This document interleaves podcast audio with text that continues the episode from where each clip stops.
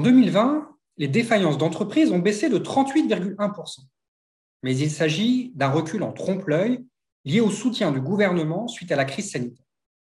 La France compte habituellement entre 50 000 et 60 000 faillites par an, auxquelles s'ajoutent des centaines de milliers d'entrepreneurs en difficulté. Le principal danger est celui de l'isolement du chef d'entreprise.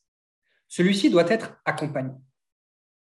Dans le cadre du projet de recherche Banque et entrepreneurs en rebond, nous avons créé, avec Vincent Memo, une cartographie des parties prenantes vers lesquelles les entrepreneurs en rebond peuvent se tourner.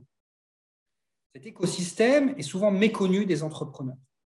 De plus, il est assez difficile de s'y retrouver dans ce maelstrom d'acteurs. Il y a tout d'abord les conseils de proximité du chef d'entreprise, à commencer par l'expert comptable. Certains cabinets développent des pôles dédiés au consulting et au restructuring et assurent des missions de suivi, de diagnostic et de conseil auprès des entreprises en difficulté. Ce créneau est également occupé par certains consultants. L'avocat constitue un autre conseiller de proximité vers lequel le chef d'entreprise en difficulté doit se tourner spontanément. Enfin, l'entrepreneur peut échanger avec ses pairs au sein de clubs ou de réseaux d'affaires. Le tribunal de commerce est un autre interlocuteur privilégié de l'entrepreneur en rebond. Il assume une mission de prévention. Les juges consulaires conseillent les entrepreneurs en difficulté en toute confidentialité. Ils peuvent orienter vers des procédures amiables, le mandat ad hoc, la conciliation, qui ne donnent pas lieu à un traitement judiciaire. Ces juges jouent également le rôle de sentinelle s'ils repèrent des entrepreneurs en souffrance psychologique. Ils les orientent alors vers le dispositif apaisant. Les administrateurs judiciaires constituent une autre cheville ouvrière de cet écosystème. Ce sont des spécialistes des entreprises en difficulté, de réels experts des procédures amiables et collectives vers lesquelles le chef d'entreprise peut se diriger. Les créanciers de l'entreprise jouent aussi un rôle majeur. Dans le cadre d'un règlement amiable, un plan d'échelonnement de la dette est envisageable avec les créanciers publics comme l'URSSAF.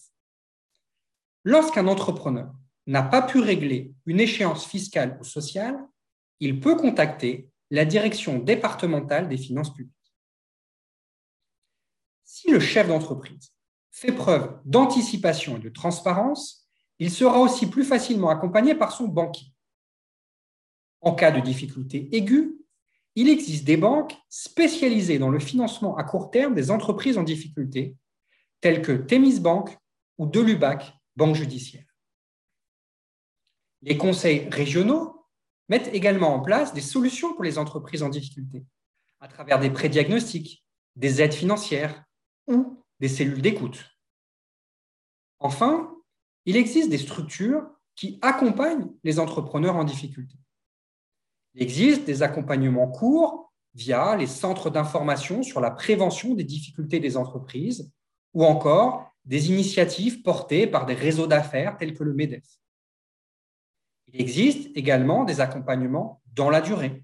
On peut citer par exemple l'association Entraide et Entrepreneurs lorsqu'il s'agit d'éviter la liquidation judiciaire.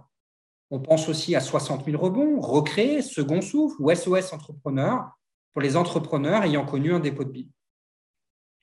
Une véritable chaîne d'aide s'est donc structurée sur les territoires.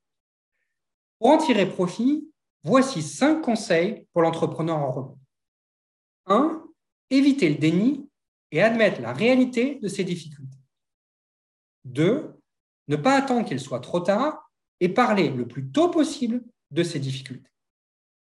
3. Ne pas s'isoler et chercher à se faire aider par des professionnels compétents. 4. Se remettre en question et être réceptif aux conseils formulés par les experts rencontrés. Et enfin, 5, ne pas faire l'autruche et aller au-devant de ses créanciers de façon proactive.